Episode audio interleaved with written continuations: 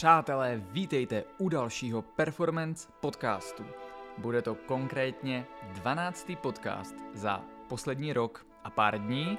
a jako už je taková tradice, tak tenhle ten podcast současně a nejenom zakončí jeden rok podcastu, ale současně odstartuje ten další. Moje jméno je Adam Česlík a budu zde mluvit nejenom za performance lifestyle, ale i za sebe osobně. A tady v tomhle podcastu, který bude 23. úplně celkově za x let, tak se podíváme na to, co jsem se naučil, co jsem se dozvěděl a kam se posunul performance lifestyle v předešlém roce, kdy se nemusíte bát, nepůjde to do nějakého pouhého výčtu fakt, ale právě na základě toho, čemu jsem se věnoval a co se propsalo do performance, tak si předáme různé takové, um, řekněme, jednohubky, které se hodí, že jo, na Silvestra,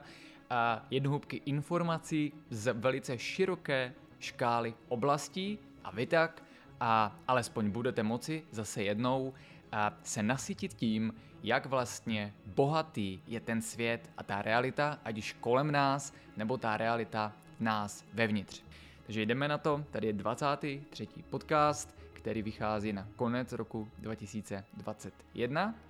a ve kterém teda budu vaším hostem já, Adam Česlík.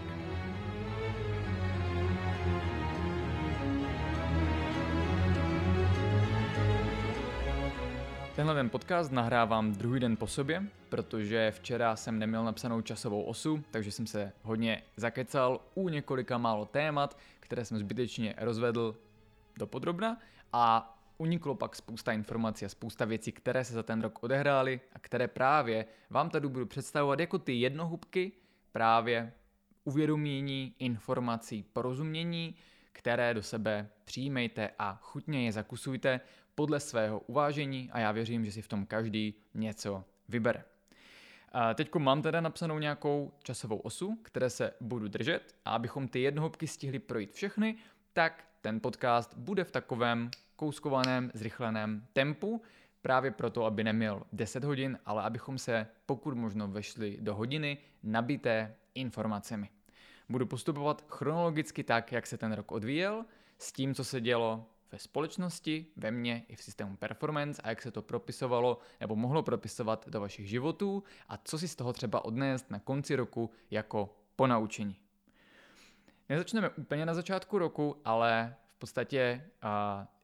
u takového zamyšlení, které se pak týkalo zejména února a března, možná už od konce ledna bylo, kdy vlastně se ve společnosti začaly dít věci, které bychom hm, ještě před pár lety označovali jako, že se nikdy stát nemohou a že pokud by se staly, tak by proti tomu lidé šli do ulic a brojili a byli by nepokoje. A ano, bavíme se tady vlastně o odevzdávání našich svobod.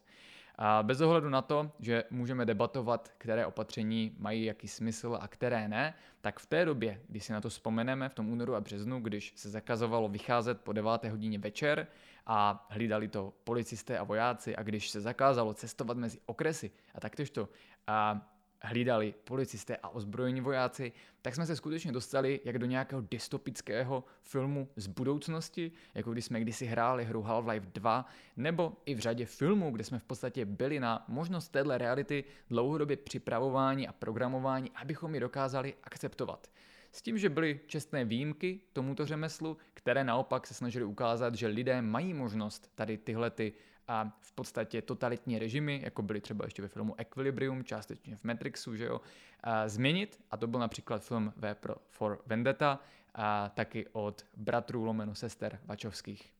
Tak jako tak, v té době nám teda přišla jakási kolektivní temná noc duše, která nám dala nahlídnout vlastně těch nejstěnějších aspektů. A zatímco někteří lidé tuto novodobou totalitní nadvládu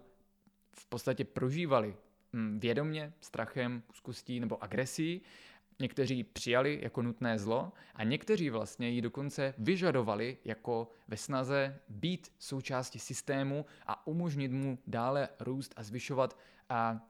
potřebu a možnost kontroly. S tím obecně bychom mohli debatovat až do dnešních dní, kdy a po vlastně té, řekněme, akutní fázi v první části roku nám to přišlo znova, teď na podzim, mnohem pozvolněji a plíživěji a my můžeme být jedině rádi, že v našem a v podstatě společenském prostoru to není tak hrozné, jako například v Austrálii, v Kanadě a tak dále, kde už opravdu to s běžným svobodným řízením státu a možnosti volně fungovat nemá pra nic společného. Tento podcast ale nemá být a sondou do společnosti a do toho, jak lidé uvažují, Jenom tohle bylo velice důležité téma, které samozřejmě ovlivňovalo i mé prožívání, vaše prožívání života a i samozřejmě naší práci.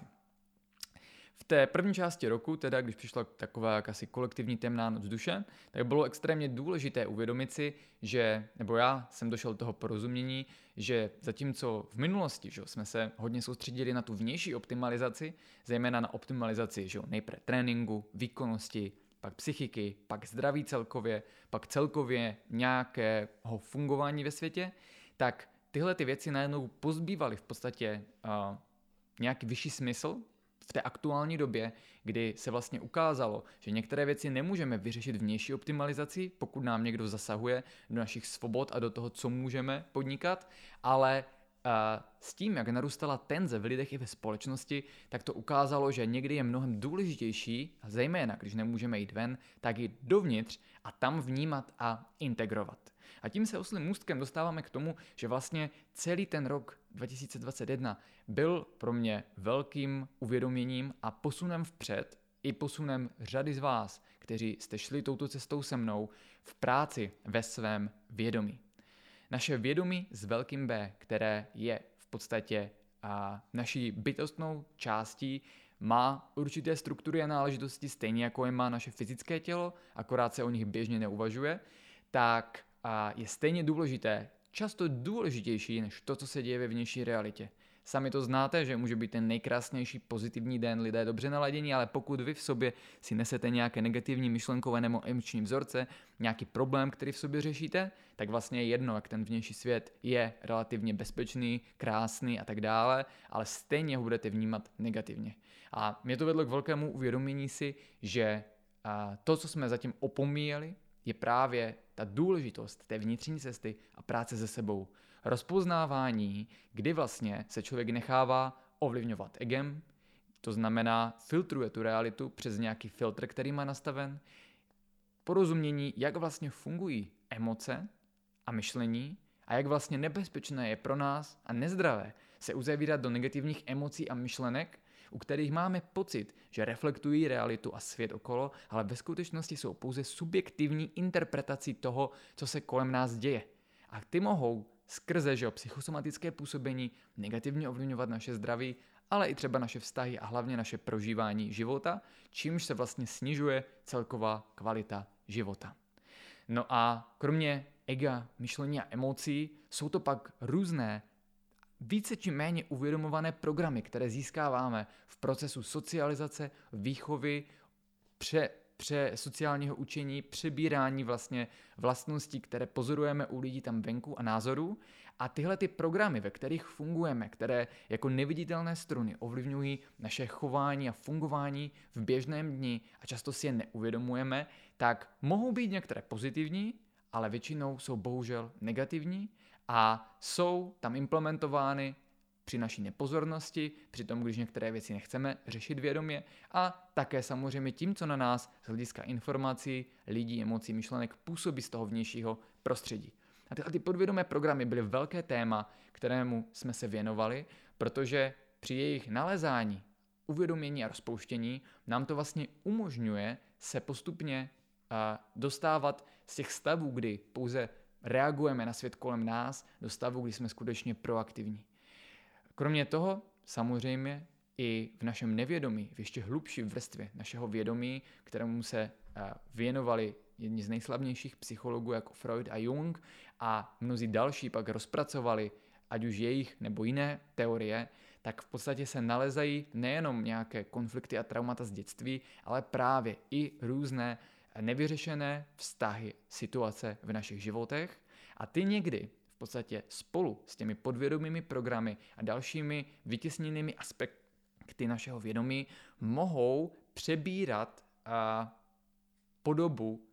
můžeme říci, personalit, které v nás žijí vlastním životem a které jsou aktivovány pokud se dostaneme v životě do specifického sledu událostí a potom nejednáme vlastně ze své vlastní svobodné vůle, ale často necháváme skrze sebe jednat tyhle ty personality, tyhle ty odštěpené části našeho vědomí.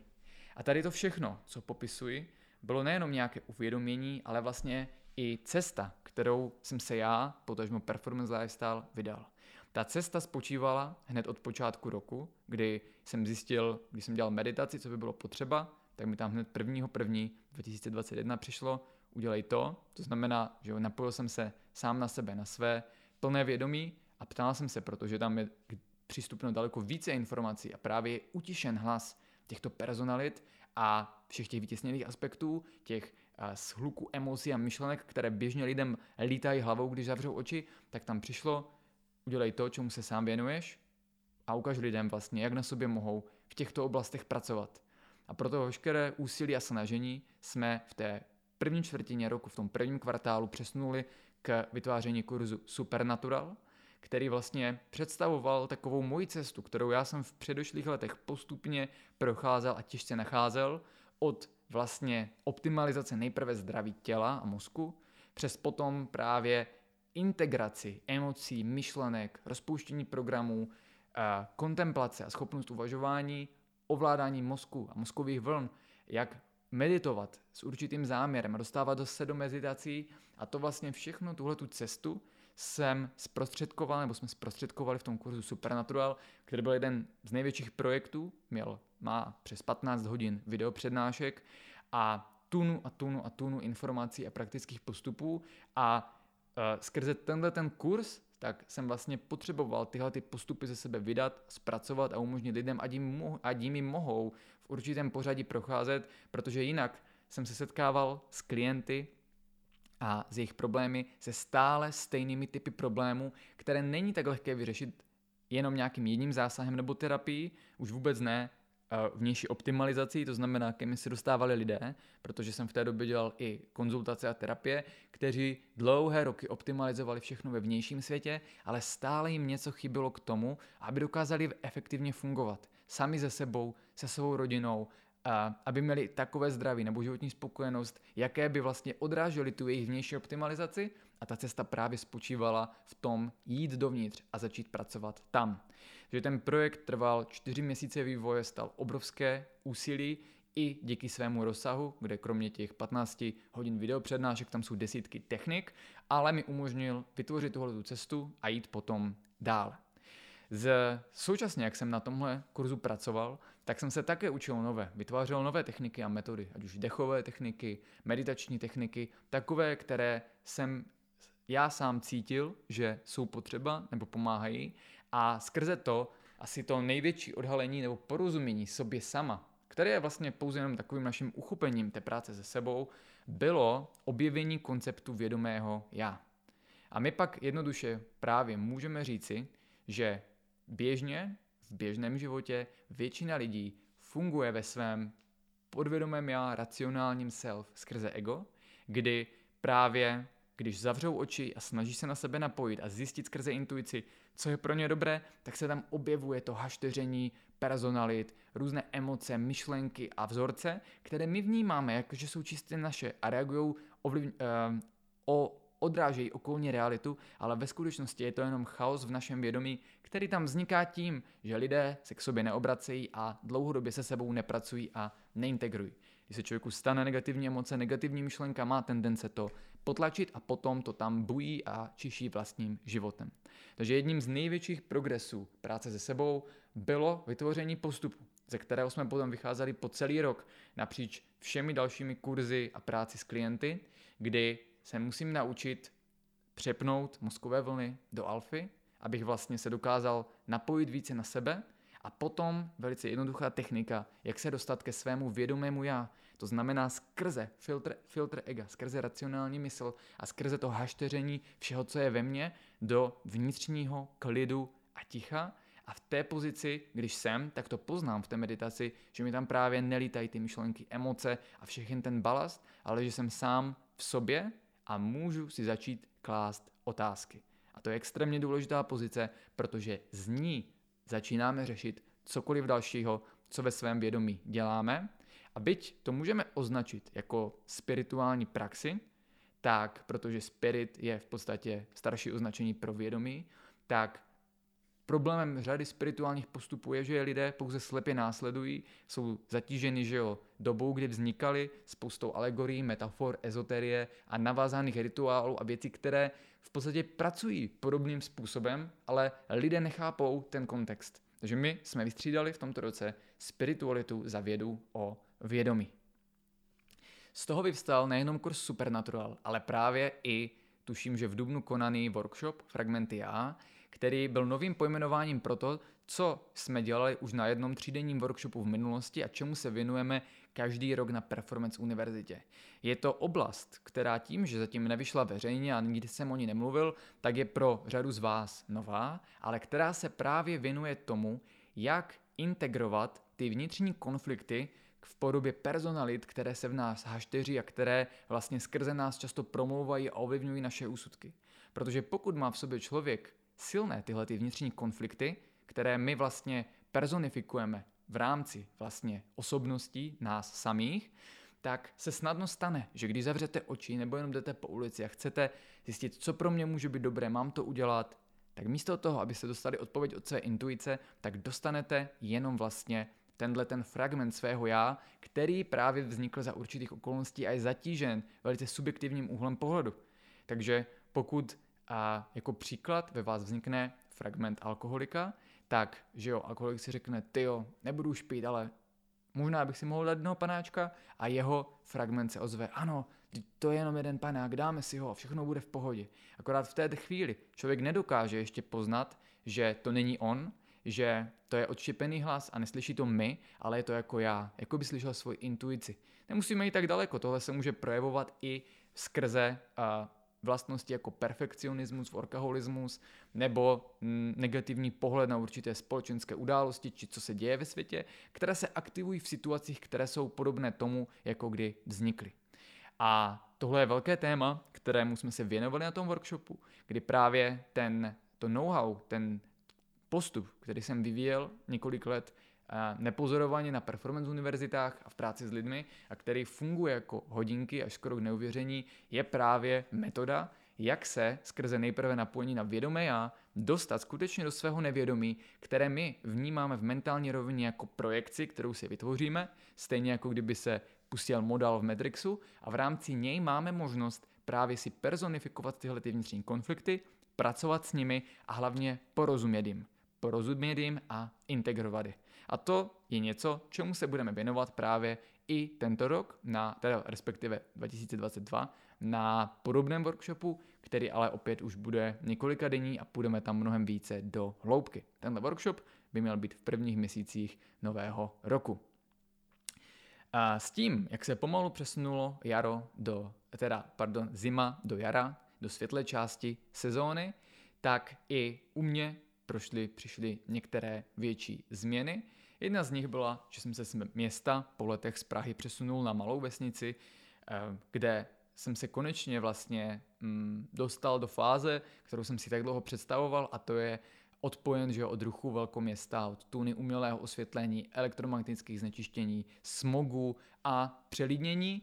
A díky tomu, že, jo, že mám zahradu, tak moci více navazovat kontakt se zemí, vnímat vycházející slunce, mít tam ten klid tmu, vidět hvězdy a spolu s tím to potom vedlo k obnovení zájmu o některé témata, které právě pracují s jednotlivými elementy. S elementy, jako je právě slunce, jako je práce s dechem, vystavování se chladu a kvalita vody a další.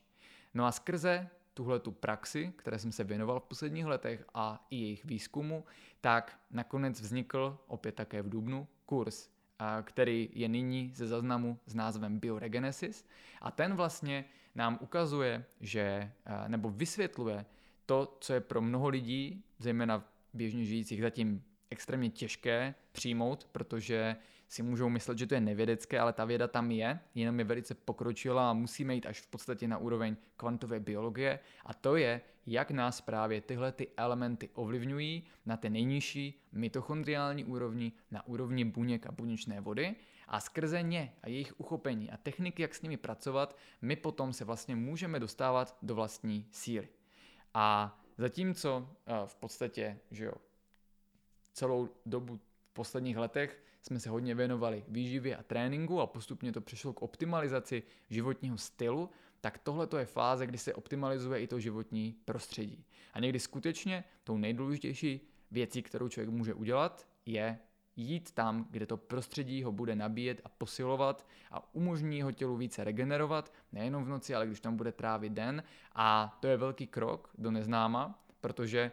bylo vyvinuto extrémní snažení k tomu, aby se lidé nezajímali o tyto témata, aby brali slunce jenom jako karcinogen, aby nevěřili na to, že elektromagnetické frekvence je mohou ovlivňovat a tak dále. A právě s tím se bohužel stále stěžuje ten život ve velkoměstech, kdy zejména pokud člověk už má narušené zdraví i v kontextu nezdravého životního stylu a jídla, tak je velice těžké dostat se z toho začarovaného kruhu, protože potom a, jenom optimalizaci stravy a zdravého životního stylu to nestačí. Někdy to jde velice postupně obnovit a optimalizovat své prostředí i své vnitřní zdraví na té mitochondriální úrovni, ale někdy skutečně to, co se zatím lidé často bojí udělat, je opustit to prostředí, které je a v podstatě vysává a přestěhovat se tam, kde je to bude nabíjet.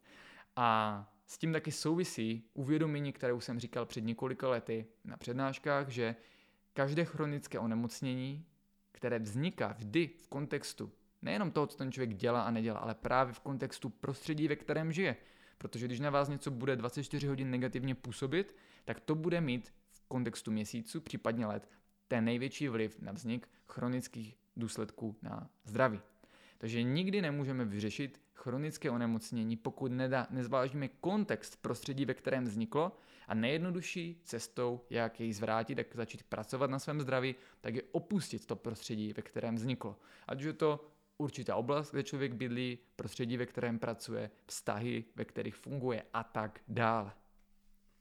No a skrze tady tuhle tu optimalizaci prostředí i sebe sama, tak třeba jeden poznatek, který jsem si odnesl, tak bylo, že i ty pozitivní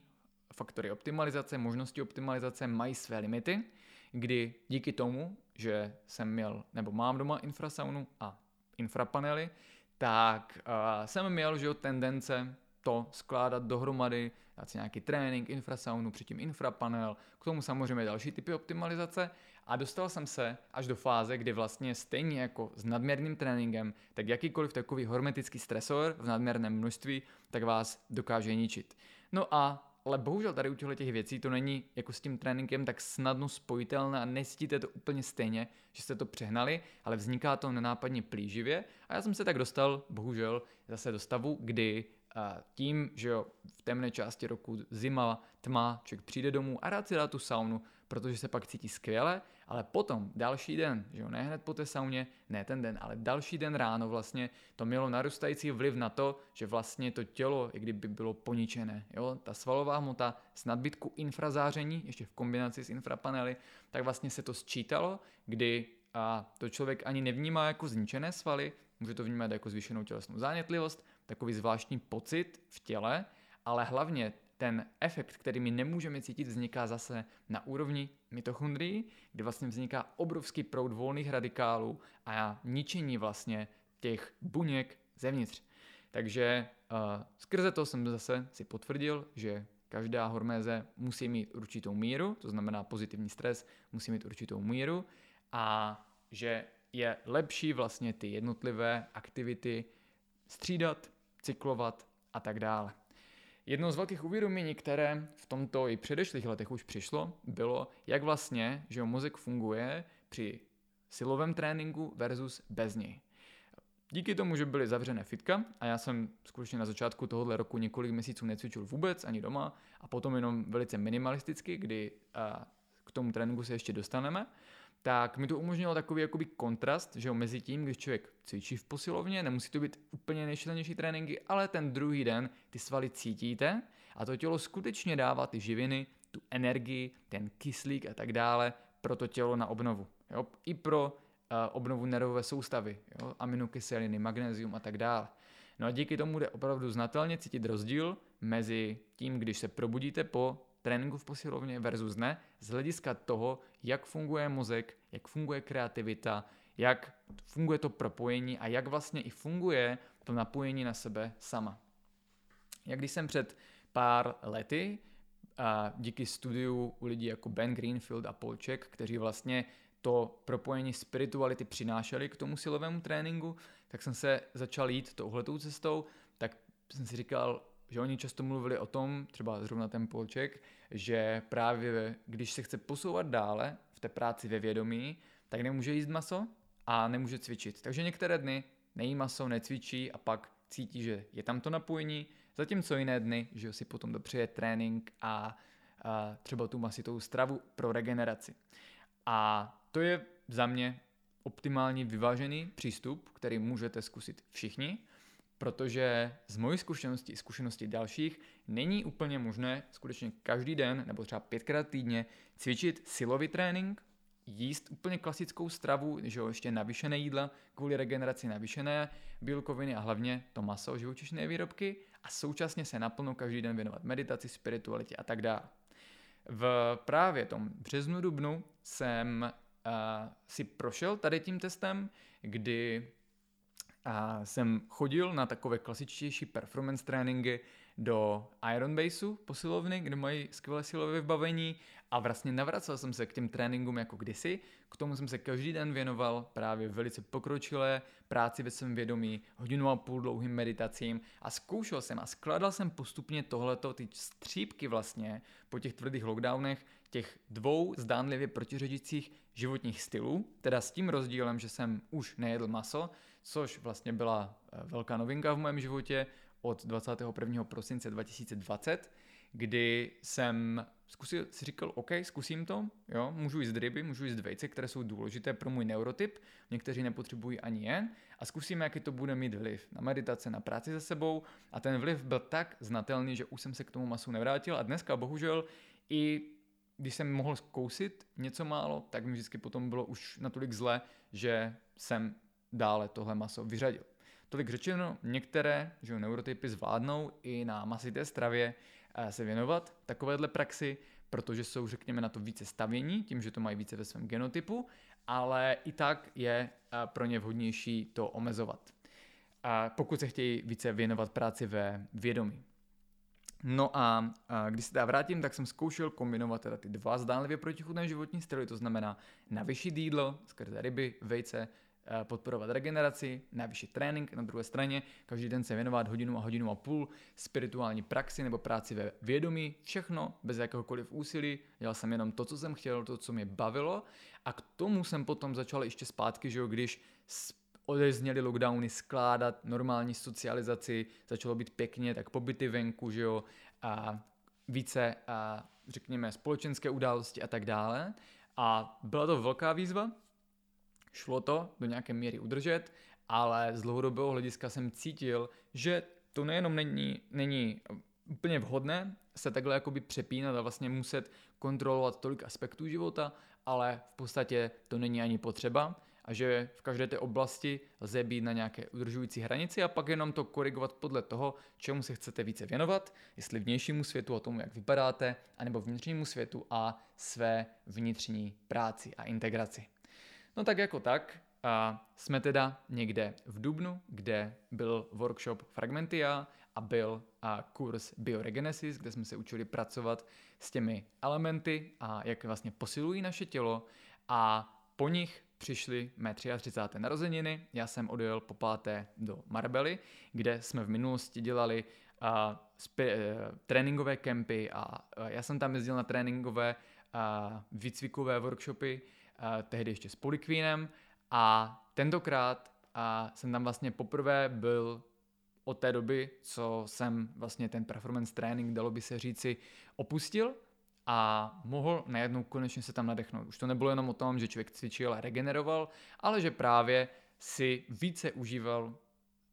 klasickou dovolenou, bez hlediska performance, to znamená hodně napojení na přírodu. A právě tím, že už tam v tom dubnu bylo teplo, zatímco u nás ještě ne,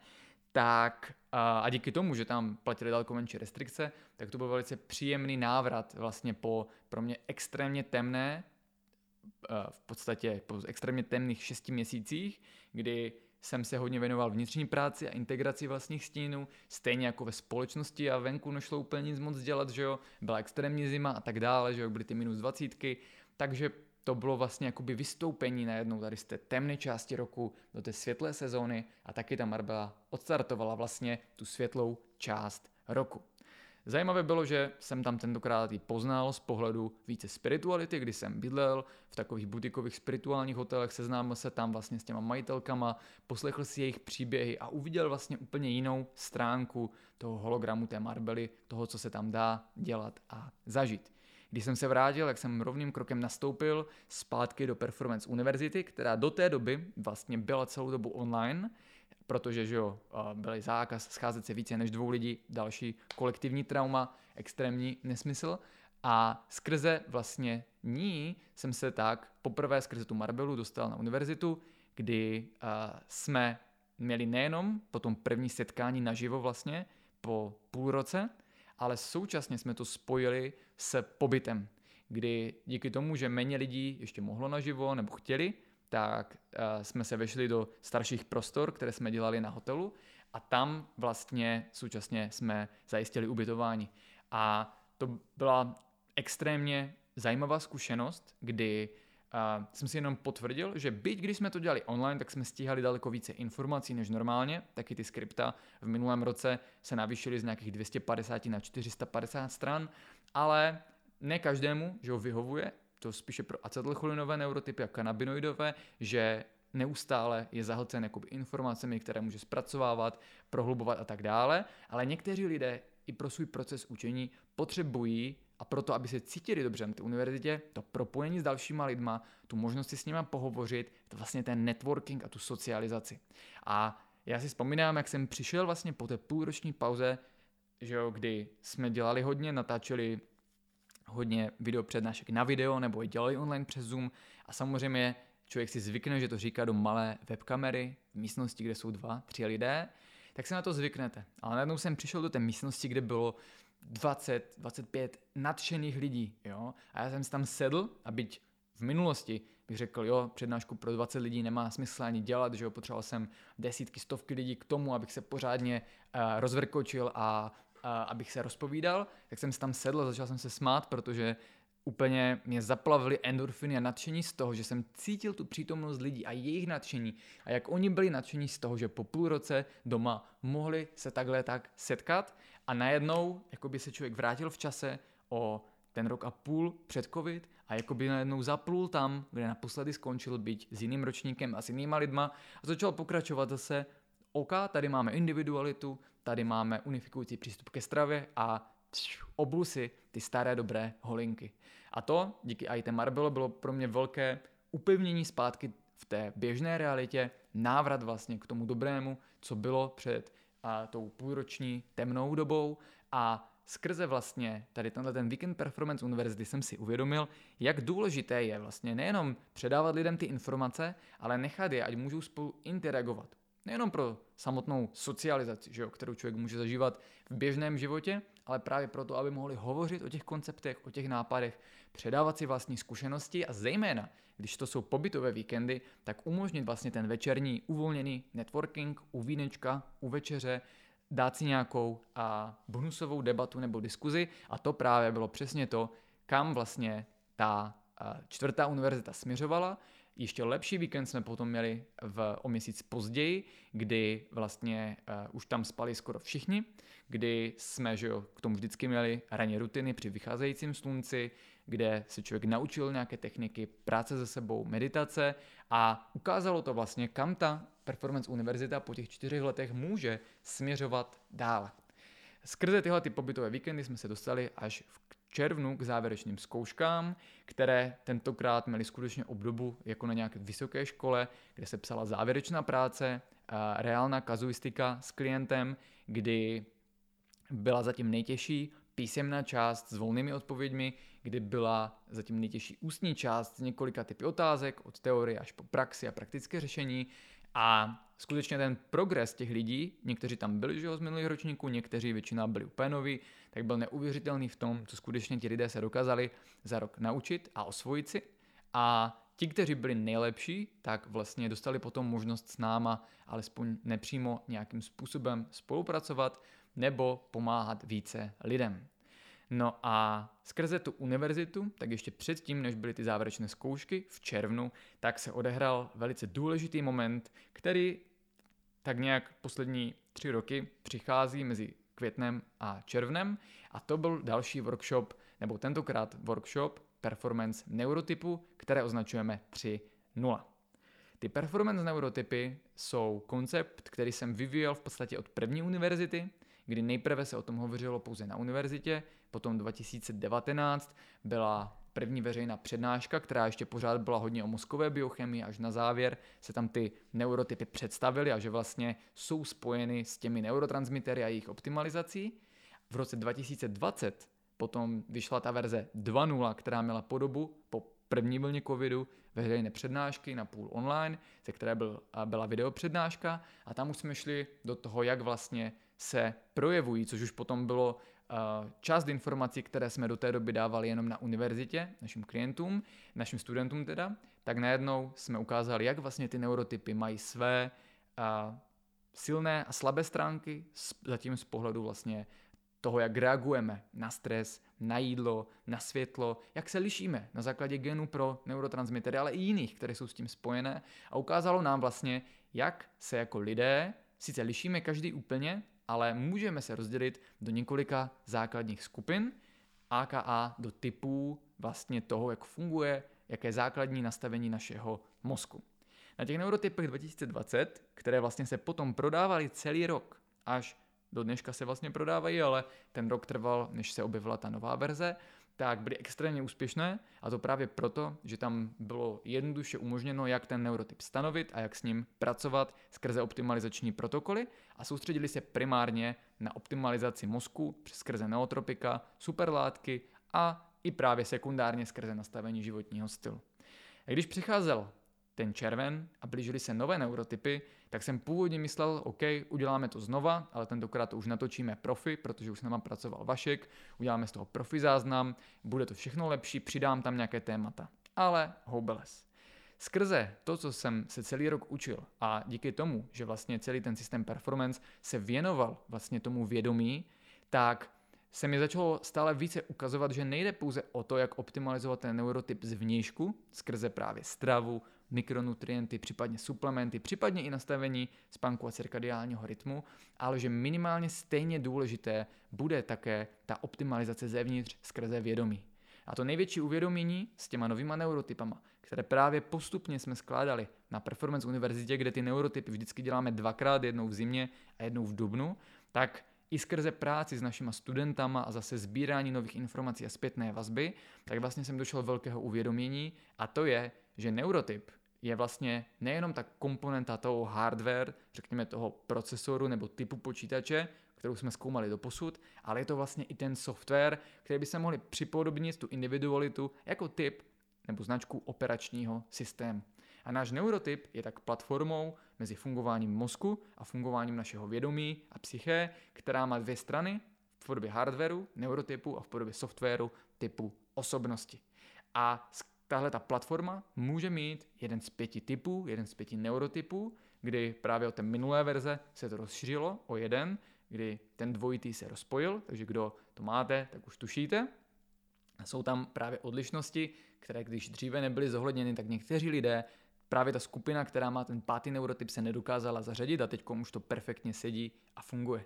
No a ty neurotypy 3.0 byly tentokrát, protože byly rozsáhlejší, tak se natáhly přes 6 hodin, měli podobu celodenního workshopu, v rámci kterého jsme naživo dělali i potom právě metodu, jak ten neurotyp určit nejenom vnějším, za, uvědoměním že jo, a hledáním těch snaků, které se a tak dále, ale právě i vnitřním a to skrze to napojení na vědomé já, kdy na základě toho, že si člověk poslechne ty informace, tak dokáže mnohem lépe v tom vědomém já určit ten svůj neurotyp v podobě, že si ho vlastně v té meditaci nechá zvědomit a ukázat. A funguje to perfektně. Tyhle ty neurotypy vyšly teď před Vánoci jako nový videokurs, kde jsou i bonusové skripta, bonusová lekce, bonusové informace. Například je tam kompletně poprvé popsaný postup, jak si určit svůj neurotyp, je to u třetí lekce.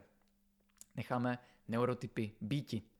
Nicméně rok pokračoval dále a někdy, tuším, že v červenci, možná ke konci, s tím, že už nebyla univerzita a já vždycky přes léto si beru volno od přednášení, tak vyšel asi náš nejdůležitější produkt, kdy ale se nebudeme bavit o něm, ale v podstatě to bylo zveřejnění konceptu holistického životního stylu, performance lifestyle, holistické optimalizace pro zdraví těla, mysli i vědomí. A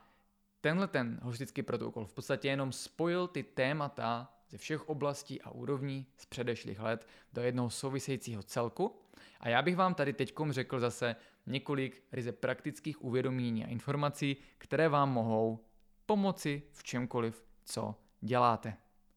Stravování, kterému se dlouhé roky věnujeme v Performance Lifestyle, je pouze jedním pilířem. Velice důležitým.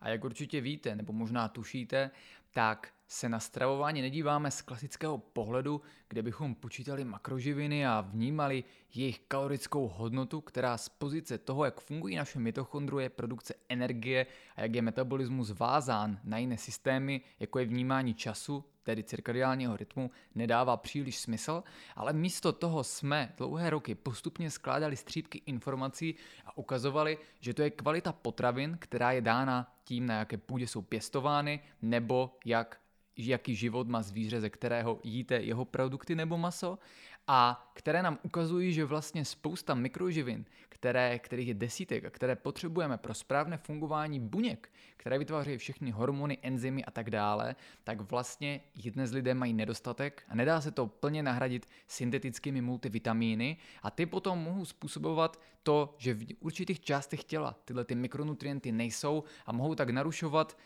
homeostázu a podstatě eh, fungování buněk tvořících tkáně, orgány, endokrinní žlázy a tak dále. Od kvality našeho stravování v podobě kvality potravin, což znamená, jaké obsahují nutrienty, tedy začíná veškeré snažení.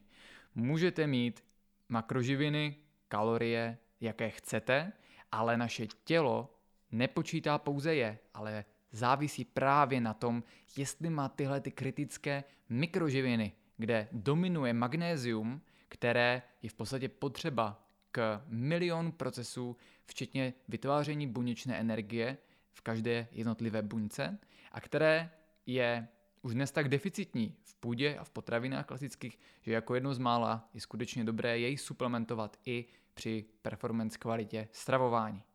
Tolik řečeno, kvalita je pouze jedním pilířem stravy i v našem systému, kdy tím dalším není kompozice diet a stravovacích stylů, jako tomu třeba bylo ještě u performance training, ale právě počet a časování jídel. Což už souvisí s cirkadiálním stravováním a s tím, že byť z našeho pohledu je jedno, jestli jíme méně jídel během dne nebo kontinuálně během dne se krmíme, tak z pohledu toho, jak funguje naše tělo a co bylo zjištěno ve studiích, to jedno není. Naše tělo je připraveno vlastně jíst několik, ča- několik striktně ohraničených jídel během dne a to ideálně každý den ve téměř stejný čas, díky čemuž se kolem toho synchronizuje metabolismus a využitelnost živin a ty stoupají a na druhé straně mezi tím má naše tělo optimálnější podmínky fungovat v režimu, kdy vlastně nejenom, že využívá tuky na energii, ale v podstatě, kdy vlastně funguje úplně v jiných metabolických a výkonnostních drahách. Kromě toho, že kvalita a časování jsou základní pilíře, tak tím třetím je sezónnost stravování. Je to opět něco velice specifické pro performance lifestyle, čemu zatím není dávána příliš pozornost a na rozdíl od cirkadiálního stravování tady ještě neexistují plnohodnotné a uspokojivé studie, ale opět to vychází z našich sezónních biorytmů, které jsou v mírném pásu odrazem právě střídání délky dne, množství světla, UV zářením, teplotou a dalšími faktory a které vlastně byly zakódovány v našem genetickém kódu a metabolismu tím, že v minulosti, na kterou jsme se adaptovali daleko déle a mohla se tam propsat, tak jsme samozřejmě během podzimu a zimy měli k dispozici úplně jiné složení potravin než na jaře a v létě, že jo, klasický příklad ovoce, ale i obilniny a obiloviny a tak dále. Tahle ta sezónnost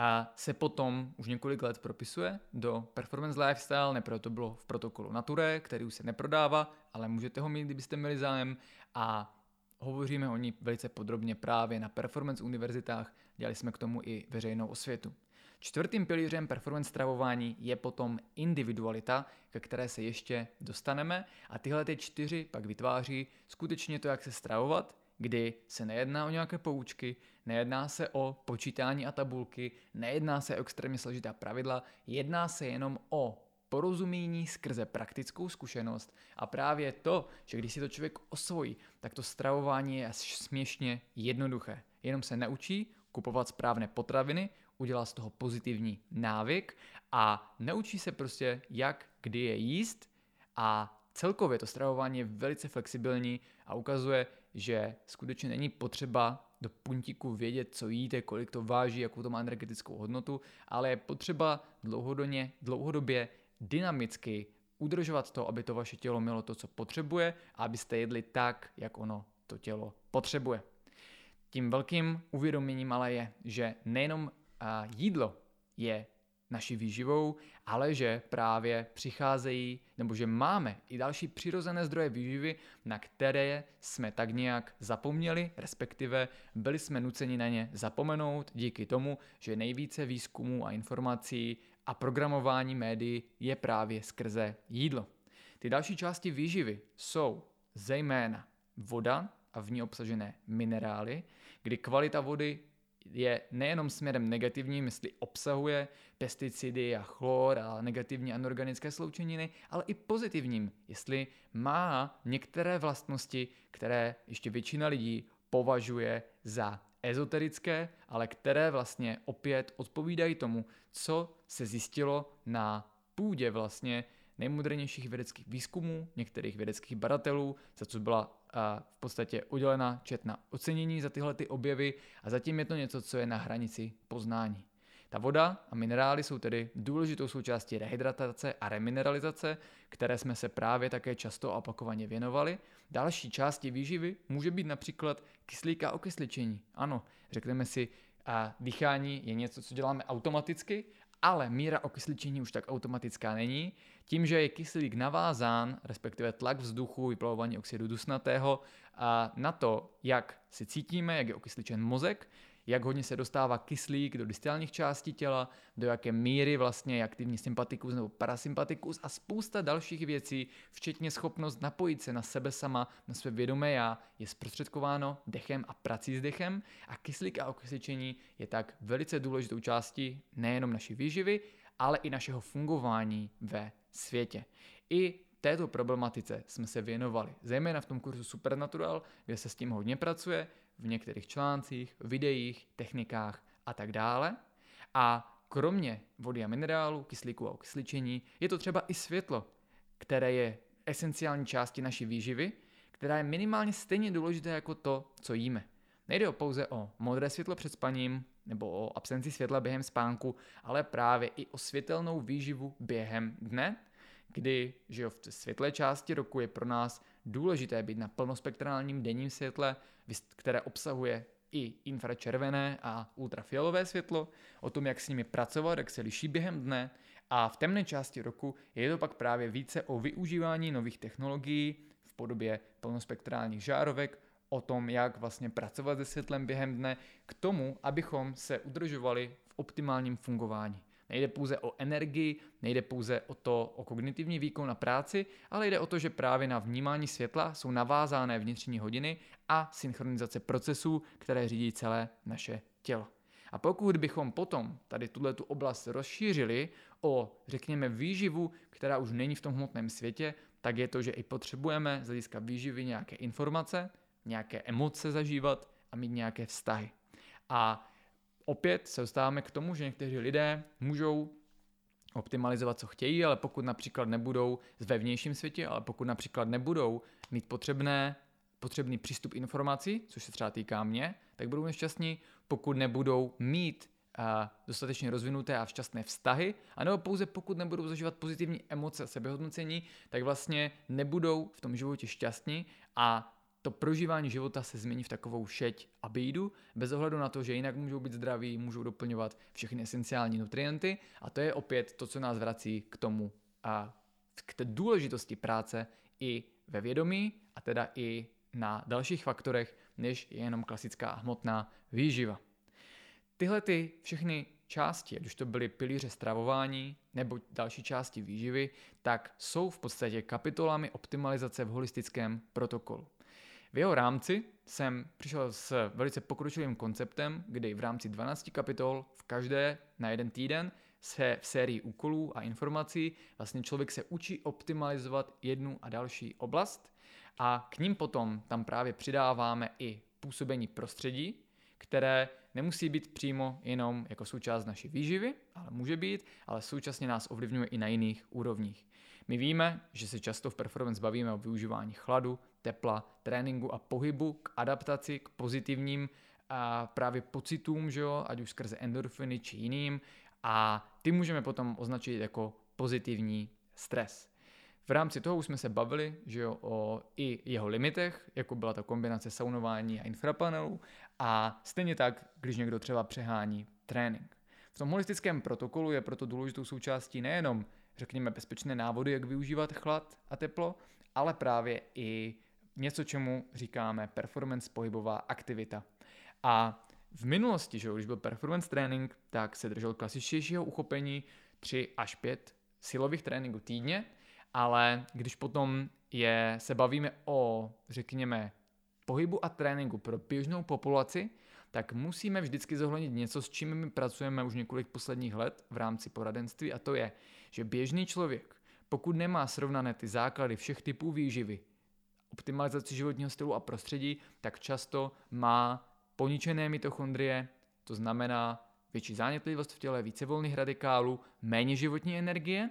A když potom že jo, se to může projevovat u někoho přehnanou hubeností, u někoho ukládáním tukové tkáně paradoxně, tak když potom, že nefungují základní metabolické programy pro zpracovávání živin, a pokud při dysfunkci těchto programů, kam spadá i cirkadiální rytmus, ale i jiné metabolické programy, člověka dáme do těžkého náročného tréninku, kdy vycházíme z toho, že mu dáme OK, já zvládnu tohleto, dám mu 50% intenzitu, ale pojede to stejné. Mi to pomohlo, pomůže to u jemu. Tak nic, ne, nic nemůže být horšího, než když dáte člověka se zničenými mitochondriemi, s dysfunkčními metabolickými programy do tréninku, který jste vytvářeli na základě toho, že vy těmito deficity už netrpíte, že vy jste dlouhodobě optimalizovaní, vy jste si k tomu mohli dojít svojí vlastní cestou, poznáním vlastní individuality, ale ti lidé tak nezačínají. A jeden z největších problémů, i proč jsem vlastně potom opustil performance training, tak bylo, že jsem se chtěl více věnovat tomu, jak napravovat lidi na téhle té nejnižší úrovni dohromady a jak vlastně jim nastavit ten trénink a aktivitu. A ze zkušenosti spíše z těch osobních konzultací za začátku je nejlepší úplně trénink vyřadit, nechat to tělo, ať se srovná, ať konečně zregeneruje, protože spousta lidí, že jo, uh, jde, přijde do nějakého tréninkového centra, fitka a nechá si sestavit tréninkový plán. Do svého běžného života, pro který už nemají dostatek energie, tak přidají extrémní tréninkovou aktivitu, k poničeným mitochondriím se začne přidávat další typ stresu, k tomu, že se snaží všechno dodržovat, vydávají daleko více psychického úsilí a tak dále. A samozřejmě ta vnitřní motivace a naše vědomí to dokáže nějaký čas držet, ale, a zejména se tady bavíme o to, tom, co bude teďkom o lednových vlastně začátečnících, tak v podstatě v temné části roku, kdy většinou lidé tím, že nedodržují sezónní stravování, mají nejvíce poničené mitochondrie, protože ne optimalizují světelné prostředí, nejvíce poničené biorytmy, tak začnou dodržovat letní diety, které často jsou, vycházejí z toho, co vzniklo v Kalifornii, nebo které neodpovídají jejich individualitě a čekají, že jim to půjde od ruky, budou hubnout, budou se cítit stále lépe a do určité míry mohou, ale z větší části víme, že lidé do konce ledna přestanou. Protože to jinak není vhodné období pro držení diety, jednak to není vhodné období pro vlastně to vydávat nadbytek energie a dále zatěžovat své mitochondrie, protože pokud člověk dlouhodobě nepracuje na jejich optimalizaci, tak vlastně ten trénink je už extrémně nadměrný stresor a po několika týdnech začne to tělo i psychika i energie daleko více chřadnout. V tom holistickém protokolu, který vlastně je takovým, takovou vizitkou do celkového performance holistického přístupu, proto představuji něco, čemu říkám performance pohybová aktivita, která vlastně od teď nevím, kolikátý to je týden, řekněme pátý nebo šestý, tak teprve od šestého týdne přidává každodenní minimalistickou pohybovou aktivitu, která kombinuje dlou, delší chůzy venku v běžném prostředí s velice jednoduchým tréninkem na 15 až 20 minut.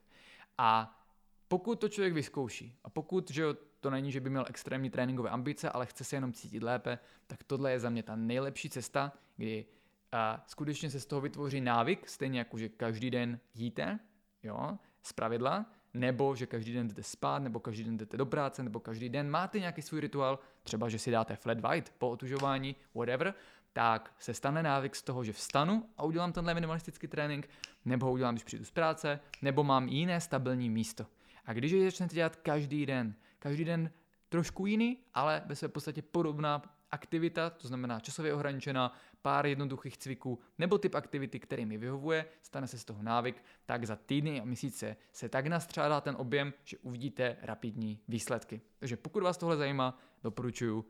mrknout na tenhle ten protokol, ale určitě pokud máte jenom trošku zkušeností, tak si to dokážete odvodit sami. No a v rámci toho holistického protokolu pak přináším i několik vlastně dalších částí systému performance, které většinou nebyly takhle propojeny. Jeden z nich je individualita stravování, kdy je to tam jenom tak jakoby nastíněno zase, aby to dokázal člověk během jednoho týdne uchopit a kdy nás to právě přivádí k fundamentálnímu zjištění, že nelze najít nějakou jednu vhodnou dietu pro všechny, a proto už před pěti lety na Performance univerzitě jsem začal představovat vlastně ty typy stravování podle genotypu. My můžeme říct, že každý z nás se liší v tom, co potřebuje jíst během dne, vlivem toho, jak, v jakém stavu je jeho tělo a mitochondrie, v jakém stavu je jeho metabolismus, v jakém žije prostředí a že, jaký je, jaké je roční uh, období. A tím pádem tohle je hodně individuální a nejjednodušší cestou, jak to vnímat, tak je dokázat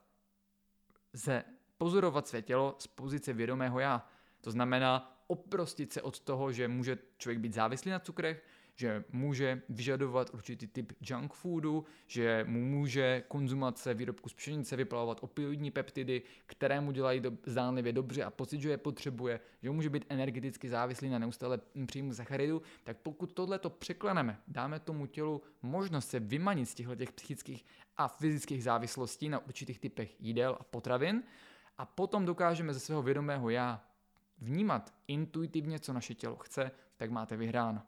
Je to je daleko jednodušší, než to vypadá. Všechno to začíná právě o tom vyřadit ty eh, nevhodné typy potravy na stravování, přejít na tu kvalitní celistvou stravu a potom začnete vnímat vlastně, co to tělo potřebuje, co se nedá vypočítat ani stanovit nijak jinak, protože to souvisí od míry fyzické aktivity a psychické aktivity a stresu, souvisí to právě s prostředím, ve kterém žijete, s ročním obdobím a s tím, jak fungujete. A právě to všechno potom rozhoduje o tom, že člověk nebo lidé, kteří projdou tímhle tím systémem a tímhle tím zaškolením, tak dokážou vnímat, OK, dneska mám chuť na steak, tak si dám steak. Nemusíme ho mít napsaný v žádném žargonu, nemusí být tady doporučený dokonce ani běžně pro mě nemusí být vhodný, ale pokud na něm mám chuť, a pokud to není chuť na řízek, která může být motivována, že jo, tím, že mám pocit, že potřebuju cholesterol, ale neumím si to vyložit, tak si vzpomenu na něco, co mi dělá pocitově dobře, tak vlastně můžu si dát ten steak a dát tomu tělu to, co potřebuje. A potom můžu mít nějaké stravování, kterým se řídím, ale můžu z něj dělat nějakých 20% odchylky podle toho, co to tělo si žádá navíc, což je právě kombinace velkého množství faktorů, které běžně nejdou kvantifikovat, ale musím je pocítit. No a kromě toho máme ale i komponentu v tom individuálním stravování, která vlastně je dána právě tím, jaké máme geny, jak funguje náš metabolismus a odkaď pocházejí naši předci. A potom můžeme rozlišit úplně, když vám to řeknu nejjednodušeji a potom v tom holistickém protokolu je to trošku více probrané, tři typy stravování.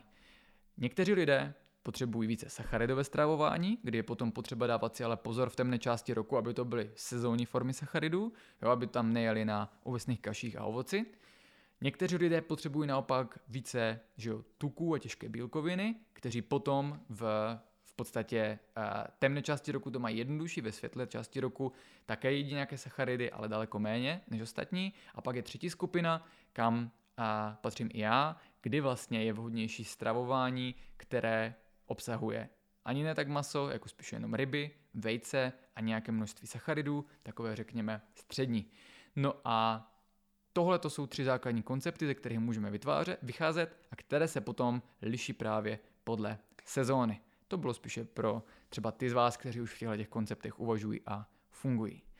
To bylo teda takové schrnutí vlastně propojení témat, které takhle vyvstaly propojené s příchodem holistického protokolu, kdy veřejně šel poprvé performance holistický přístup, který si získal extrémní nadšení lidí. Protože tak, jak jsem to popsal, to možná nevypadá, ale jde tam právě o to propojení, optimalizace eh, výživy, která má smysl, vody mikronutrientů, světla, kyslíku a tak dále, působení prostředí, přidávání tréninku nebo pozitivního stresu, individuality stravování, ale i třeba právě práce s emocemi, myšlenkami a ve vědomí. Té se tam teda věnujeme minimálně v tom protokolu, ale je to i takový amis buš k této problematice. No a podle toho, kterou oblastí se člověk chce více zabývat, která ho baví, tak potom máme k tomu pokračující že jo, a návody a produkty. Já osobně, když se teď vlastně jsme v oblasti léta, a nebojte, ono už to bude končit, protože ten zbylou část roku už nepotřebujeme takhle procházet podrobně, tak jedna z největších Eh, jeden z největších upgradeů v mém osobním performance lifestyle, tak v té první části roku to bylo uh, právě to přestěhování se na venkov, to znamená změna prostředí, obrovský jakoby zásah, který vlastně mi umožnil daleko méně optimalizovat a snažit se a daleko lépe fungovat, ale, ten byl řekněme takový pasivní. A potom mezi vlastně ty největší aktivní změny, tak můžeme říct, že přispěly tři věci. Ta první, která byla právě nejvíce začala přes to léto, tak bylo, že jsem poprvé v životě z 90% přešel na farmářské potraviny z biodynamického zemědělství, protože máme extrémní štěstí, že u kanceláře Performance Lifestyle máme obchůdek, kde z této farmy vozí věci, máme tam farmářské trhy, jejich kvalita je trošku pofidérní na Jiřáku, ale máme i další obchody, které se zaměřují na tyhle typy potravin. A ten efekt, kdy se množství jídla mohl ubrat,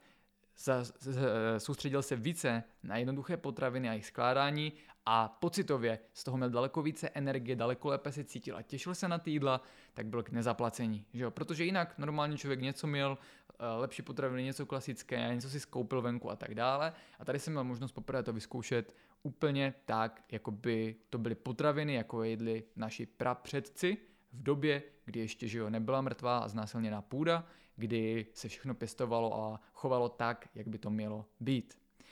A dalším velkým krokem pro mě, který přetrvává do dnešních dní, tak byl přechod na pití studánkové vody, kdy v minulosti jsem, jako každý z vás, vyzkoušel jsem tam si dát, že jo, láhev někde na horách, OK,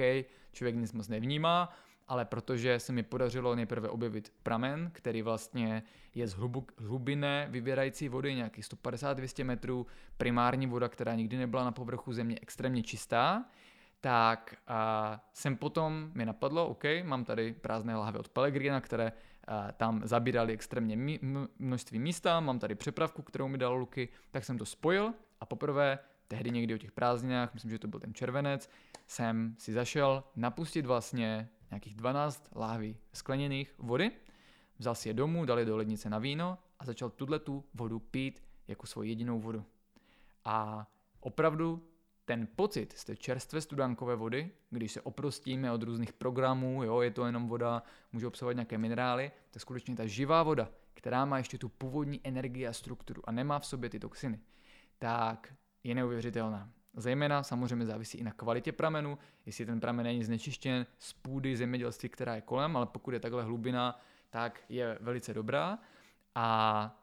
to mi otevřelo úplně nový obzor. A teď to léto, co bylo, bylo jedna z mojich nejšťastnějších období v životě, kdy jsem každý den využíval k tomu, abych se nořil do přírody, byl na slunci, socializoval se venku, užíval si života plnými doušky a ta voda a ty potraviny a ten pobyt mimo město k tomu extrémně přispěli. Takže zařazení studánkové vody jsem ponechal a v podstatě i teď po půl roce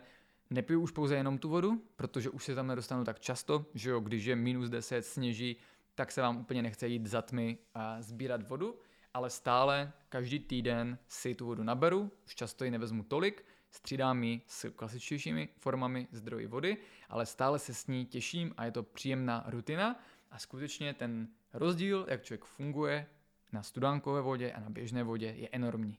O vodě by se dalo hovořit hodně. My máme k vodě dva podcasty. Jeden o technologii Stapfor, která je v podstatě docela průlomová, byť zatím extrémně drahá, na to, jak vlastně, ani ne jako, že vytvořit studánkovou vodu, i když to oni to mají v marketingovém vzdělení, ale jak vytvořit velice dobrou a trošku částečně živou vodu, tak je to eh, extrémně mocný nástroj i s tím, že se dá eh, použít na úrovni celé domácnosti a v té vodě se koupat. A pak máme ještě podcast o Quintonově mořské plazmě, který vlastně taky že je forma vody, akorát z pristejních oblastí zoofitoplanktonu v mořských oceánech, v biocénech, kde vznikal pravděpodobně život. Tak jako tak, tak uh, přes to léto se teda přidalo pití studánkové vody, ale také koupání v ní, což je někteří lidé mají jako luxus, že si můžou zajít uh, do Michelinové restaurace, pro mě tím luxusem je možnost koupat se ve studánkové vodě, což že jo, v řadě zemí je běžnější, ale u nás se nestává, že by studánka dokázala napustit, že jo, kromě toho, když potom hovoříme, že někde se spojí ty horské prameny do nějakého potoku a řeky a tam na horách ty řeky, třeba jako i peřeje v Beskydech, extrémně dobré, ale je to něco jiného, když máte z té primární vody napuštěný vlastně v podstatě uměle vytvořený bazének, v tom se můžete koupat v ledové vodě, která si i v létě ponechává v podstatě nějakých 10-12 stupňů. A tak jsem se začal poprvé v životě kontinuálně otužovat už v létě, což potom progredovalo přes podzim až do zimy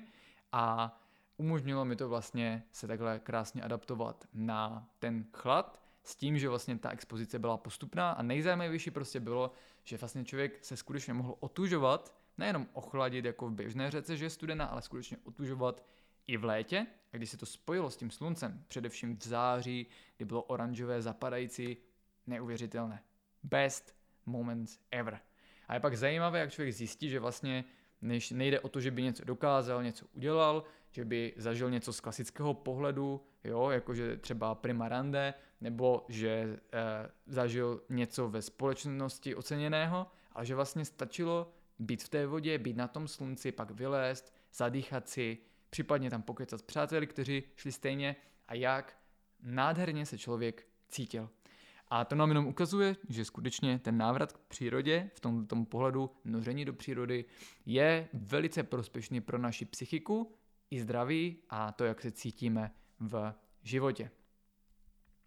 No a pomalu, ale jistě se dostáváme zpátky k temné části roku, kdy od září přišel Dark Season protokol, kdy jsme tentokrát si řekli, nenecháme nic náhodě a stihli jsme díky Lukimu zpracovat vlastně to, jak změnit svůj lifestyle, stravování, práci se světlem, ale i přidání superlátek, jako jsou adaptogeny a medicinální houby, i mindset a trénink, tak, aby to lidi vlastně mohli hned uchopit s příchodem té temné části roku, protože zatím se to nikdy nestihlo, vždycky jsem měl tyhle ty plány, nikdy to nešlo a díky tomu, ať už e, prostřednictvím toho protokolu nebo veřejné komunikace, tak to vlastně umožnilo adaptovat se na to, co tady bohužel zažíváme. Pro mě to je bohužel, já to příliš nemám rád. A to je ta temná část roku, kdy potom lidé častěji vyhledávají virtuální reality a umělé světlo a různé substance, ale ve skutečnosti to je jenom snaha vlastně zaplnit v sobě nějaký nedostatek něčeho, což je často slunce, příroda, vzduch, pohyby venku a tak dále. A jde to optimalizovat právě skrze adaptaci na tu temnou část roku, tu náležitou. Od září nám začala také pátá Performance univerzita, kdy tentokrát poprvé eh, k mému překvapení, což jsem zjistil právě v září, kdy jsme dělali to, čemu říkáme kolo důvěry a ptali jsme se, kdo tam pro co přišel a tak dále, tak jsem zjistil, že většina lidí, skutečně 90%, možná více, tam není kvůli tomu performance poradenství, ale šli tam právě z hlediska toho, že s nimi rezonoval ten nový holistický koncept a zejména přidání vědomí. A proto jsme oproti původním plánům pro tom přetransformovali to kurikulum a místo toho, abychom šli úplně do hardcore performance holistického poradenství a témat spojených se zdravím, tak jsme to rozdělili a větší část věnujeme i lifestylu, životnímu stylu a práci se sebou. V rámci toho i tím, že se tam sešli velice zajímaví lidé, kteří spousta z nich, někteří byli starší studenti, někteří starší klienti, někteří úplně noví, tak šlo začátku vidět, že třeba lidé ani nevědí, proč tam jsou, jenom to cítili. A až teď nám v průběhu té univerzity z toho vyskakuje, že prostě někteří lidé tam měli být, protože každý jsou v nějaké oblasti dobří, mají nějaké nadání a můžou tou přidáním té holistické perspektivy dále v této oblasti progredovat a tím potom v této oblasti pomáhat ostatním. Nejsou to oblasti zaměřené pouze na práci s lidma v různých profesích, i jako fyzioterapie, ale právě, že někdo pak tíhne k tomu mít vlastní farmu a zvířata, někdo mít vlastní obchod a kavárnu a tak dále. No a v rámci této univerzity jsme proto začali opět zařazovat, řekněme, prodloužené víkendy v tom kontextu, že někdy je, eh, jsou setkání a meditace i večer. Ano, přibylo daleko více společných skupinových meditací a výprav do v podstatě svého vědomí, imaginací a tak dále. A také velkou novinkou bylo přidání těch pobytových víkendů, které už nebyly jenom jako e, v tom předešlém ročníku pasivně pobytové, ale byly v podstatě prožitkové. No a jeden takový byl hlavně hned v říjnu v Beskydech, kdy jsme z toho měli skvělé videa, díky Vaškovi, kdy to bylo skutečně pojato, jak taková škola v přírodě pro pokročilé s otužováním se, společným sungazingem, debatováním u vína, noční meditací a spoustou dalšího. Teď nás čeká v lednu a právě taky neúplně pobytový víkend, protože to úplně nešlo, ale právě seberozvojový víkend, kdy se právě budeme společně, protože je proto ideální čas, pracovat na sobě a integrovat svoje vědomí. No a tahle ta Performance Univerzita měla, že jo, září, říjen, listopad, prosinec, zatím čtyři víkendy, za které jsme stihli díky novému rozdělení témat, aniž bychom nějak chvátali nebo zahlcovali lidi informacemi, tak jsme v podstatě toho stihli skoro jako loni za celý rok a spousta témat je nových, jako a to, že jsme věnovali kompletně jeden den zánětlivosti a chronické zánětlivosti. Celý víkend jsme věnovali různým typům biorytmu, včetně těch měsíčních a týdenních a sezónních a nově jsme se přidali také zaměření na holistické zdraví ženy, zdravý ženský cyklus, se kterým nám pomáhá Bára a tak dále. No a už jenom tak na závěr, a ten, ta poslední část roku, která je ještě pořád že jo, poměrně aktuální, to znamená od září do prosince, tak mi skončila pauza od přednášení a v životě bych nečekal, kolik přednášek a seminářů udělám. Protože od září jsem začal dělat nový koncept seminářů přes Zoom z oblasti spiritualita a vědomí, které v podstatě navazovaly na kurz Supernatural, kde jsme se věnovali i tématům jako posvátná sexualita, a nebo právě Hawkinsovi a úrovním vědomí. To znamená, bylo pět seminářů spiritualita a vědomí, každý dvě a půl hodiny, byly ob týden. Byly dva veřejné semináře, jeden o cirkadiálním rytmu, nebo respektive o cirkadiální biologii, jeden o dopaminu, z nich máme záznamy, že jo, jsou v sekci přednášky. Bylo celkem 8 učební, učebních dní na Performance univerzitě, rozdělených do čtyř víkendů, a byly dvě veřejné přednášky na uh, festivalu Evolution. První z nich o holistickém přístupu, o kompletním pohledu na holistický performance přístup, tak ten záznam před pár dny jsem zveřejnil. Najdete ho normálně na blogu risebyperformance.cz nebo YouTube kanále Performance Lifestyle. Má 45 minut, doporučuji, předtím to bylo jenom jako bonus pro klienty těch nových holistických protokolů. A druhá přednáška na festivalu Evolution byla právě s názvem Stoupání po úrovních vědomí a to pro mě osobně byl jeden z highlightů tohohle roku i celé moje kariéry, kdy v podstatě na festivalu, kde jsem dříve eh, chodil jenom jako eh, nadšený klučík na třeba přednášky na Celápka a říkal jsem si, jaké by to bylo jednou tam přednášet, tak jsem měl na jednu přednášku v hlavním sále v největším prime timeu s před 250 lidma, což ten sál v podstatě naplnilo. A na, to na téma, kterému jsem se několik let věnoval a říkal si, že jednou bych s ním chtěl vystoupit a už to mělo být na třetí univerzitě, potom na čtvrté univerzitě, ale říkal jsem si, že to je málo jenom ukázat to prostě 50 lidem. A tam byla vlastně možnost to představit lidem ze všech oblastí, že byl tam hodně spirituálních lidí a učitelů, které jsem neznal. Byli tam uh, lidi, které znám jenom z osobního života, byli tam lidi, které znám z pracovního života, byli tam úplně cizinci a vy vlastně musíte zaujmout tenhle ten sál lidí, kteří vás neznají, nedávají vám žádný kredit, neví, o čem budete mluvit, ale jsou většinou takový, že pracují ve svém vědomí a je zaujmout a ta přednáška byla famózní, udělala se tam neuvěřitelná energie, kompletně se tam všem zvyšila úroveň vědomí, lidé tleskali, byly ovace, nešlo jenom o to, ale šlo o ten pocit a nějaké završení i mé osobní cesty. No a takže tuhle přednášku, ze které bohužel nemáme záznam, hodnotím jako jednu z nejlepších. Co se týče informační části, tak z té už záznam máme, protože teda proběhla jako uh, i samostatný seminář, kde to bylo méně o pocitu, že jo, tam na to bylo 45 minut a více o informacích. Ta přednáška má skoro 3 hodiny a najdete ji taky v sekci přednášky. No a k tomu všemu ještě třikrát na závěr roku proběhl uzavřený výcvik, o kterém vám nemůžu říct více, než jen to, že to opět bylo něco úplně nového a cesta, kterou já sám jsem začal jít teprve na začátku tohoto roku, práce ve svém vědomí na této úrovni a ke kterému vlastně směřovalo celý rok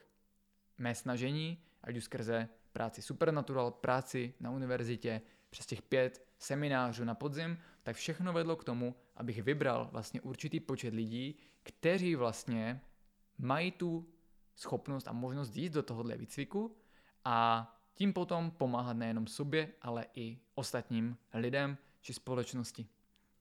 No a to bylo na závěr roku, spolu s tím, že vycházely performance neurotypy jako uh, workshop, s tím, že byla poslední univerzita, jako videokurs, s tím, že byla poslední univerzita prosincová a s tím, že jsem ještě během vlastně tři týdnů udělal tři samostatné výcvikové semináře, tak to byl extrémně náročný konec tohohle pracovního roku, který že jo, uzavřel ten podzim, během kterého jsem teda udělal 20 přednášek a seminářů, což se jiné roky nepodařilo ani za celý rok, jako tady za čtyři měsíce. A k tomu můžeme připočíst v podstatě 25 dalších přednášek, seminářů, workshopů a online lekcí nebo e, výcvikových lekcí v Supernaturalu. To znamená dalších 25 samostatných přednášek z první části roku a dostaneme se na nějakých 45 až 50, pokud tam zohledníme úplně všechno, i s tou univerzitou, v podstatě přednášek, seminářů, workshopů a učebních dní. A pro mě teda tenhle ten rok byl hodně o předávání informací, kdy už nešlo stíhat vydávat v podstatě plnohodnotné protokoly, ale spolu s tím, jak část společnosti se zastavila a uzavřela v nějaké časoprostorové smyčce, kdy stále věří, že svět bude takový, jako byl, jenom musíme dále odevzdávat své svobody a věřit, co nám je řečeno, tak jiní lidé začali v sobě objevovat v podstatě touhu pochopit více ten svět kolem nás i sebe sama, vymanit se z toho, co nám svazuje ruce a získat svoji vlastní svobodu. A moje snaha celý tento rok skrze všechny tyhle ty vystoupení a předávání informací právě byla touto cestou. Paradoxně to bylo pro daleko menší počet lidí než třeba za předešlé roky, ale které jsme prohnali neuvěřitelným vzděláním a výcvikem a další rok to bude pokračovat dále na dalších úrovních s dalším množstvím lidí a já věřím, že pokud to s vámi rezonuje, tak se třeba i zúčastníte. No a celý tenhle ten rok teda se nesl ve znamení těchto témat, které jsme probrali a ukazování nových dimenzí té reality. Vidíte, že toho je opravdu hodně, ale současně spolu s tím, že jo, se v životě řady z vás místo toho klasického prožívání života začaly objevovat nové nuance, nové tendence. Věci, o kterých bych ještě před pár lety řekl, že o nich nebudu nikdy mluvit veřejně, protože by mě lidi odsoudili, jako že to je nevědecké a měl jsem potřebu neustále všechno podkladat studiemi, když jsem zjistil, že stejně lidé, kteří jsou proti, tak nedokážou takhle uvažovat a ty studie zhodnotit a jenom je zhazují třeba, tak jsem si uvědomil, že je důležité jít all in a přinášet lidem ty informace, které skutečně mohou pomoci, i když tím musí ti lidé značně rozšířit své paradigma a uvažování o světě a o tom, co je možné. A kdybyste mi ještě loni kdy už jsem se roky věnoval spiritualitě, řekli, co budu dělat tenhle rok, čemu já osobně se budu věnovat a co budu otevírat za skryté dimenze vlastní reality, tak bych vám řekl, že jste se zbláznili a inu jsme tady a na konci roku jsem to začal vyučovat. A to všechno je jenom důkazem, že největší omezení si vytváříme pouze ve vězení vlastní mysli. Pokud je překonáme a otevřeme. Pokud jsme schopni překonat falzifikáty reality, ve které jsme byli vychováváni, pokud dokážeme skutečně otevřít oči svého vědomého já a začít vnímat informace a kontext, který tu před námi je celou dobu nenápadně vyjevován, tak potom se začnou skládat střípky reality dohromady. Jako první se může objevit pobouření a vyhoření, kdy se naše racionální mysl a self nás snaží mermomocí stáhnout zpátky a skrze vztahy a problémy v běžném životě nám ukázat, ne, tohle je ta realita, ve které chceš žít, tohle to je, jak chceš fungovat, ale pokud se nenecháte strhnout a pokud budete pokračovat dál v odkrývání skutečné reality sebe sama i světa tam okolo, tak brzo zjistíte, že ten obraz toho, jak svět kolem nás funguje, byl celou dobu před námi. Jenom jsme si ho přes růžové brýle nebyli při schopni uvědomit. A právě v tomto momentě se nacházíme nyní, kdy si stále více lidí tyto brýle sundává a vnímá ne jak funguje společnost, ale skutečně jaká je předivo reality a spousta z vás by ještě loni nebo předloni nebyla schopna pracovat ve svém vědomí a uvědomit si, co všechno skrze něj můžeme ovlivňovat a jak ono ovlivňuje nás, jako tomu je nyní. Takže s novým rokem přichází nové uvědomění ve vás samých a pokud v sobě cítíte ten narůstající vnitřní oheň, tak věřte, že jste na správné cestě a že skrze postupnou práci na sobě a zjišťování nového kontextu se ve vás bude otevírat nové poznání a uvědomění a že už to nebude o tom, co vám bylo řečeno, v čem jste byli vychováváni, že je pravda, ale svoji pravdu ve své realitě si budete vytvářet sami. A to je, přátelé, konec tohoto podcastu. Pamatujte si, že pravda někdy může být a je šílenější než fikce, nežili byste radši ale v pravdě než v pohádce. To byl Adam Česlík, Performance Lifestyle, závěrečný podcast pro tento rok. Mějte se.